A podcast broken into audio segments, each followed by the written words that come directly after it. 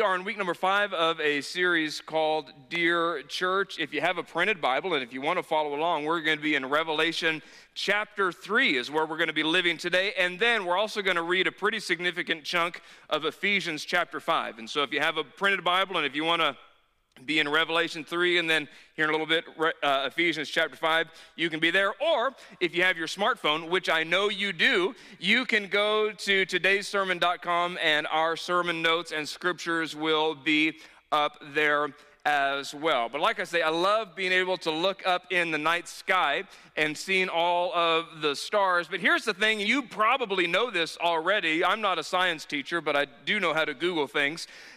light years are a made up thing. That's not a real, but, but because light travels so fast, scientists had to come up with a unit of measurement to figure out how fast it travels. So they come up with, with light years. If you were to um, equate light years with miles, you would, in one light year, light would travel roughly uh, like 5.8 or some odd trillion miles every single year, which is just extraordinary. It's something like 130,000 miles a second. And the Big Dipper, here we see it here, the Big Dipper is 78 to 123 light years away from us.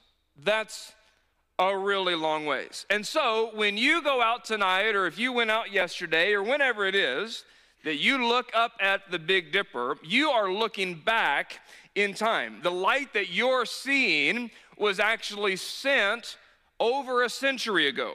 And so here's what that means. And again, I'm not trying to give you a science lesson this morning, but here's what that means for us is that it's possible that the Big Dipper is burnt out and we just don't know it yet.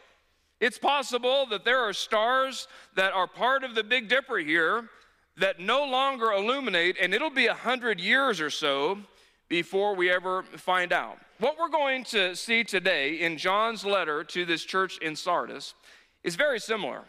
It looks like you're alive, but in reality, you're dead. We see the Big Dipper and we see the stars, and it looks as if, from our vantage point, they're alive. But it's possible because of time that they're actually dead. And what John is going to share with us this morning, and my hope to be able to communicate to you in a way that you can get your hands around it, is that the key to a vibrant Christian life is the work of the Holy Spirit. That the key to a life that is more than just routine and activity and going through the motions is the work of the Holy Spirit. Jesus himself said the exact same thing. When Jesus was speaking, you don't have to go there, but in John chapter 16, I'm going to just read two verses of this. You can read the entire passage for yourself. But Jesus said to his disciples after he had risen from the dead, because we think, man, it'd be great if Jesus was here, but Jesus said, actually, it's better that I leave because it's for your good that I'm, I'm going away because unless I go, the advocate, that's another word for the Holy Spirit, will not come to you, but if I go, I will send him to you. Skipping down to verse number 13. And when he comes, the Spirit of truth comes, he will guide you into all truth. And so the Christian life is ignited through the work of the Holy Spirit that the life that we are able to live, more than just going through the motions and more than just showing up on Sunday and singing some songs and learning some prayers, is activated through the work of the Holy Spirit. And the Holy Spirit is a mysterious thing. And people are sure, I'm not sure about that whole Holy Spirit thing because I've seen some things, and what about this, and what about the other. But here's what's true about the Christian life is that the Holy Spirit is God's gift to you that enables you to live well the Christian life. It is not possible for you to live well the Christian life without the work of the Holy Spirit in your life. And you have, if you have crossed that line of faith, if you have chosen to follow Jesus, you have the Holy Spirit inside of you. That's just what the scripture says. It is the spirit that draws people to repentance. The spirit is deposited in us when we choose to follow Jesus. But, and this is kind of the big idea of today's talk, having access to something and activating something are two different things. Is that you can have access to the Spirit, but unless you are activating the Spirit in your life, we, like the church in Sardis, will look great on the outside, but it'll just be motion. It'll just be going through the routine. It is the Spirit that brings our life in Christ to life. And we can look great. And, and let's be honest, for many of us, we've, we've done church for a really long time. We know how to do the church thing, right? I mean, especially if you grew up in church or Sunday school or going to Mass or whatever, you learned all the routines. You learned when to stand and when to sit and when to smile and how. We know how to play the part. But what John is going to say to this church, much like the stars in the sky, on the outside, you look alive, but we dig a little bit deeper and we discover you're actually dead. Revelation chapter 3, verse number 1. To the angel of the church in Sardis, write, These are the words of him who holds the seven spirits, I'm going to explain it in just a second, of God, and the seven stars. What's he talking about? You got to remember, this is apocryphal literature. And so, things that we think aren't necessarily what they mean, here's what this verse means. These are the words of him who holds seven, not the number seven, like what we would think the number seven, but we said the first week that the seven in apocryphal literature is the number of completion. He's talking about that I have the fullness and the entirety of the Spirit in my hand. It's not seven different spirits. He's talking about I have the complete full totality of the work of the Spirit in my one hand, and then in the other hand, I have the seven stars, which we already know from reading chapter one and chapter two, are these seven churches. And so, what Jesus is saying, he's introducing himself to this church in Sardis, saying, I have the full work of the Holy Spirit in one hand, I have seven churches in my other hand. And the insinuation is, I want to combine those two things. I want the full work of the Holy Spirit impacting and bringing life to these seven churches. And so, that's just what that means. And he goes on and he says, I know your deeds. You have a reputation for being alive, but you are dead. Now, this is a change in what Jesus has been saying in letters up to this point. Up to this point, Jesus has been saying, Man, I know your perseverance. I know that you're staying true under hardship. I see it. But here, he's not giving them a compliment. He's saying, I know your deeds, and they're falling short. I'm looking at your life, and when I weigh it on the scales, it's not where it should be. And so, the first things that we should remember as we are learning and growing and trying to be conformed in the image of Christ is that God has His eyes on your life. And up to this point, that has been a compliment to us. We, we've said uh, several times in this series God knows and God sees. And so when you keep praying, when you keep uh, staying true, when you keep standing on God's word, even when things aren't going the way that you want them to go, God knows that and God sees that. Here it's more of a warning that the things that we try to keep hidden and the things that we try to keep put in the shadows, God is not blind to those.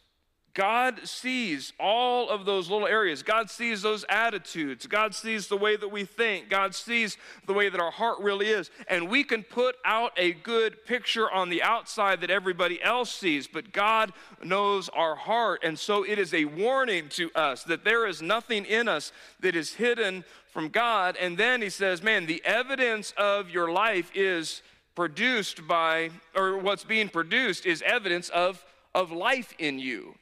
Like if you have the life of the Holy Spirit in you, that is going to produce something in your life. And if you do not have the life of the Spirit in you, it's going to be evidenced when other people look at your life. In other words, that your life should be bearing fruit, that people should be able to look at you, people should be able to look at me and say, I see the fruit of the Spirit's work in Kyle's life. I see that the way that he responds when he's frustrated. I see the, the way that he responds when things don't go his way, the way that he treats his kids, the way that he deals with his money, the way that he's a husband. I see the evidence of the Spirit's work in his life. The same is true in just nature. You can tell by a tree if it's alive or if it's dead. You can look and you go to this orchard and you see all these other beautiful trees producing all these wonderful fruit. And in the middle, we find this tree that isn't producing anything. And you don't have to be a biologist to know, well, that tree, there's something wrong with it. That tree is, is dead. And when we line up to be examined by Jesus, our life should be evidenced by the fruit of our life. Jesus himself said it this way every good tree bears good fruit. It's just what trees do. You know this. But a bad tree, well, what does it bear? It bears bad fruit. A good tree cannot bear bad fruit, and a bad tree cannot bear good fruit. Every tree that does not bear good fruit, well, there's again a warning, is cut down and thrown into the fire. That if my life isn't producing something, it's not so that God will love me. I'm not producing and trying to work so that God will love me. It's in response of the Spirit's work in my life. My life should be bearing fruit. Man, it's cut down and thrown in the fire. Thus, by their fruit, you will recognize them. And this is again, I know your deeds and the evidence of your life and the work of the Spirit in your life should be fruit that is being borne. And so we have to examine ourselves, just like this church in Sardis, because Jesus looked at this church and says, Man, on the outside, you are flashy. And on the outside, you've got it going on. And on the outside, you know when to stand and you know when to sit and you know when to say the prayer. But when I dig a little bit deeper, you're dead. There's no life there. And so thankfully, Jesus doesn't just leave us to our own devices and say, well, good luck. I don't know what to do for you. Jesus then, in the following verses, and there's, there's a whole half of this letter that we're not really going to dive into, but in these next two verses, Jesus, in his mercy, gives us five things that we can do if we recognize, gosh, I'm, I'm a little bit like that church in Sardis. I'm, I know how to play the part, but there's no life inside of me. And so, for our remainder of the time this morning, I want to, we're just going to read this we're going to look at these five things that Jesus says that we can do to wake up and to get life from the Spirit evidenced in our life. And then at the end, we're going to ask two questions that might challenge some of us to go a little bit deeper. But following verse number one says this Wake up, strengthen what remains and is about to die, for I have found your deeds unfinished in the sight of God. Remember, therefore, what you have received and heard, hold it fast and repent. But if you do not wake up, I will come like a thief, and you will not know what time I will come to you. Verse number four Yet you have a few people in Sardis who have not soiled their clothes. They will walk with me dressed in white, for they are worthy. The one who is victorious will, like them, be dressed in white. I will never blot out the name of that person from the book of life, but will acknowledge that name before my Father and his angels. Whoever has, ends it the same way, whoever has ears to hear let them hear what the Spirit says to the churches. So, again, verses 4, 5, and 6 are wonderful, and maybe another time we'll come back to it, but just focusing on verse number 2 and 3, Jesus gives us five things that we can do if we recognize I'm. I'm alive on the outside. I look good, but I'm, if I'm honest, I'm not sure the work of the Spirit is evidenced in my life. The first one he says is this Hey, you got to wake up. Wake up. You got to in other words, realize I, I think I've, in the busyness of life, I've gotten caught up in just going through the motions. I didn't mean to. I, am not even necessarily, the beliefs that I have haven't changed. The, the, the way that I believe what Jesus has done, that, that is all true, and I, I'm steadfast in that. But in the busyness of life, I've just gotten a little bit distracted. I've just gotten kind of comfortable. I've gotten at ease. And we're never more in danger than when we're just kind of coasting along. We see it in sports all the time. As a team gets a big lead, and what do they do? They just kind of take their foot off the gas, and then the other team gets a little momentum, and eh, it's, a, it's a problem. That's the same thing that can happen in our Christian life is that I just I'm just going through the motions. On Sundays I show up to church and on I go to a Bible study and those are all good activity, but if there's no life inside of us, we have to wake up and realize I, I think it's possible that I'm just going through the motions. There's no life inside of my life. Paul said it this way in Ephesians chapter 8 uh, excuse me, Ephesians chapter 5, verse number 8. This is kind of a big chunk of scripture. For once you, and again, this is, he's talking to Christians.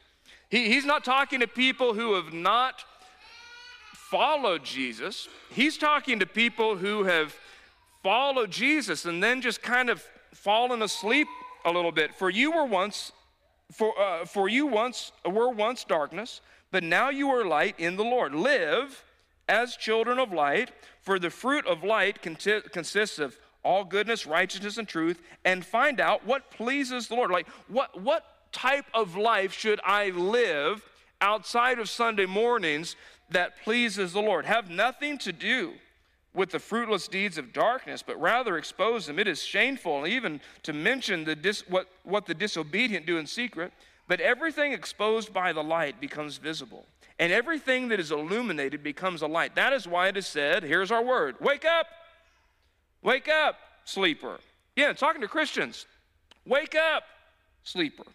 Rise from the dead, and Christ will shine on you. Not for the forgiveness of sins, you've already had that, but for a life that is propelled by the Spirit. Be very careful then how you live, not as unwise, but as wise, making the most of every opportunity because the days are evil. Therefore, do not be foolish, but understand well, how does God want me to live? Understand what the Lord's will is. Do not get drunk on wine, which leads to debauchery. Instead, here it is be filled with the Spirit. Be filled with the Spirit. And so that's our first thing that Jesus invites us to. Hey, wake up. I know that, you know, you, you, you go to church, but how about on Tuesday and on Thursday and how's your mind and how's your attitudes and what about the words that you speak? What about the jokes that you tell? What about the shows that you watch? What about the websites that you visit? Wake up wake up wake up! Because there is more to just the routine and then strengthen what remains. I wake up to the realization I don't think I'm where God wants me to be. And again, I'm not doing this for God's love. I'm doing this as a response to God's love. I'm not doing this so that God will, you know, give me a pat on the head and welcome me into heaven. I'm doing this because of, we're going to see in a second, what God has done for me. It, in, it involves the way that I live Sunday to Sunday, week in and, and week out. And so I strengthen what remains. I, I kind of fan that little ember. We, yesterday morning, it was cold in our house. One of our furnaces is, is broken, and so it's freezing in our house, and so we man, we have this fireplace and we lit it. And I love a fire, and we just, you know, you've had a fireplace or your little campfire. You can, the little embers are just there. And what happens is you can either, if you leave those little embers alone, well, the whole fire is going to go out. But if you'll put a little bit of breath on those embers, all of a sudden what looked dead and, and burn out well, it just roars back to life. The Holy Spirit is described in the Bible as breath. And there might be in you just this little ember, just this little thing. And the invitation is man, let the Spirit breathe on that, strengthen what remains. Timothy was written this way For this reason, I remind you, fan into flame the gift of God, which is in you through the laying on of my hands. Don't let that little ember that you have inside of you, don't let it be extinguished. Strengthen what remains. Wake up. Man, I'm just going through the motions. Fan into flame, strengthen what remains. And then I, I remember, John says, wake up, strengthen what remains. And remember, in the busyness of life, you, you're busy. You've got a lot of things to do. You got a lot of things to accomplish. And sometimes, again, it's not on purpose. But just in the busyness of life, I can get so distracted from the work of God in my life that I just kind of drift, drift, drift away. And that what keeps me from drifting is, is remembering. I remember what did it cost for you and I to be able to sit here? What did it cost for you and I to be in relationship with God? It was free to us, but it wasn't free to Jesus. It was a gift to us, but it cost Jesus everything. And it is in the remembering that I have been invited into the presence of God and I have been invited into relationship with God, not based on what I have done, but based on the price that Jesus paid. Man, we sing it that hymn Jesus paid it all. All to him I owe. I, I owe him more than just 1015 to 1115 on Sunday.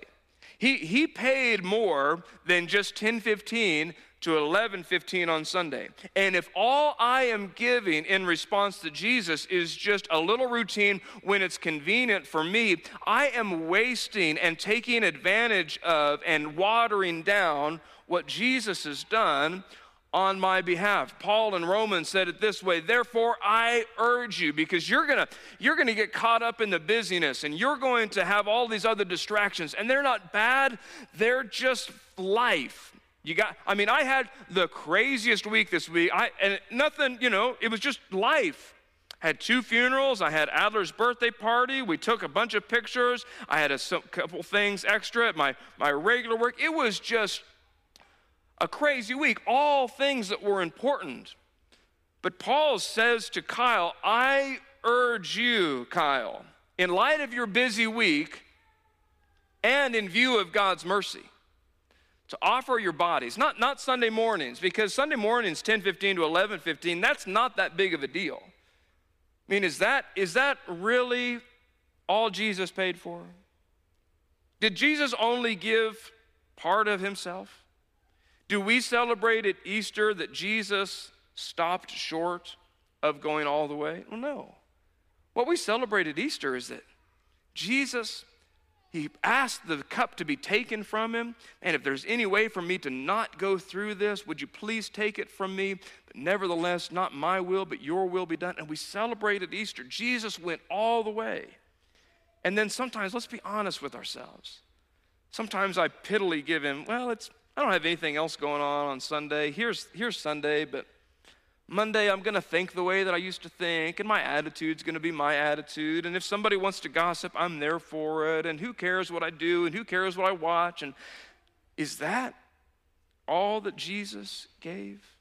Remember, he says, in view of, nope, sorry, go back. In view of God's mercy, to offer your bodies, all of me, as a living sacrifice, holy and pleasing to God.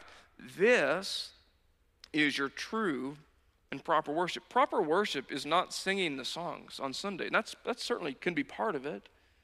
But worship is, is the way that I live in response to what Jesus has done. And so I wake up, I strengthen what remains, I, I remember, and then I, I hold fast. This, this word hold fast in, in that verse, it just basically means keep on keeping it.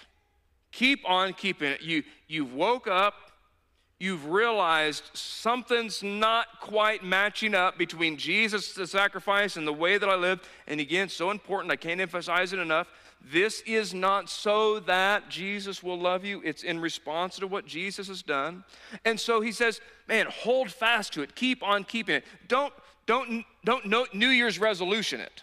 You know, we've all done the New Year's resolution thing where we are just excited and passionate, and then you know, January 3rd comes and there's that extra piece of chocolate cake floating around there, and like, how important is this diet really? Because, I mean, there's a three layer chocolate cake, and I am hungry. And so we just kind of quickly let go of what at one point we were passionate about. Jesus says to this church in Sardis, He says to you and me, you wake up, you, uh, you strengthen what remains, you remember, and then you just keep on keeping it. You hold it fast. Paul said in Corinthians, Therefore, my dear brothers and sisters, stand firm.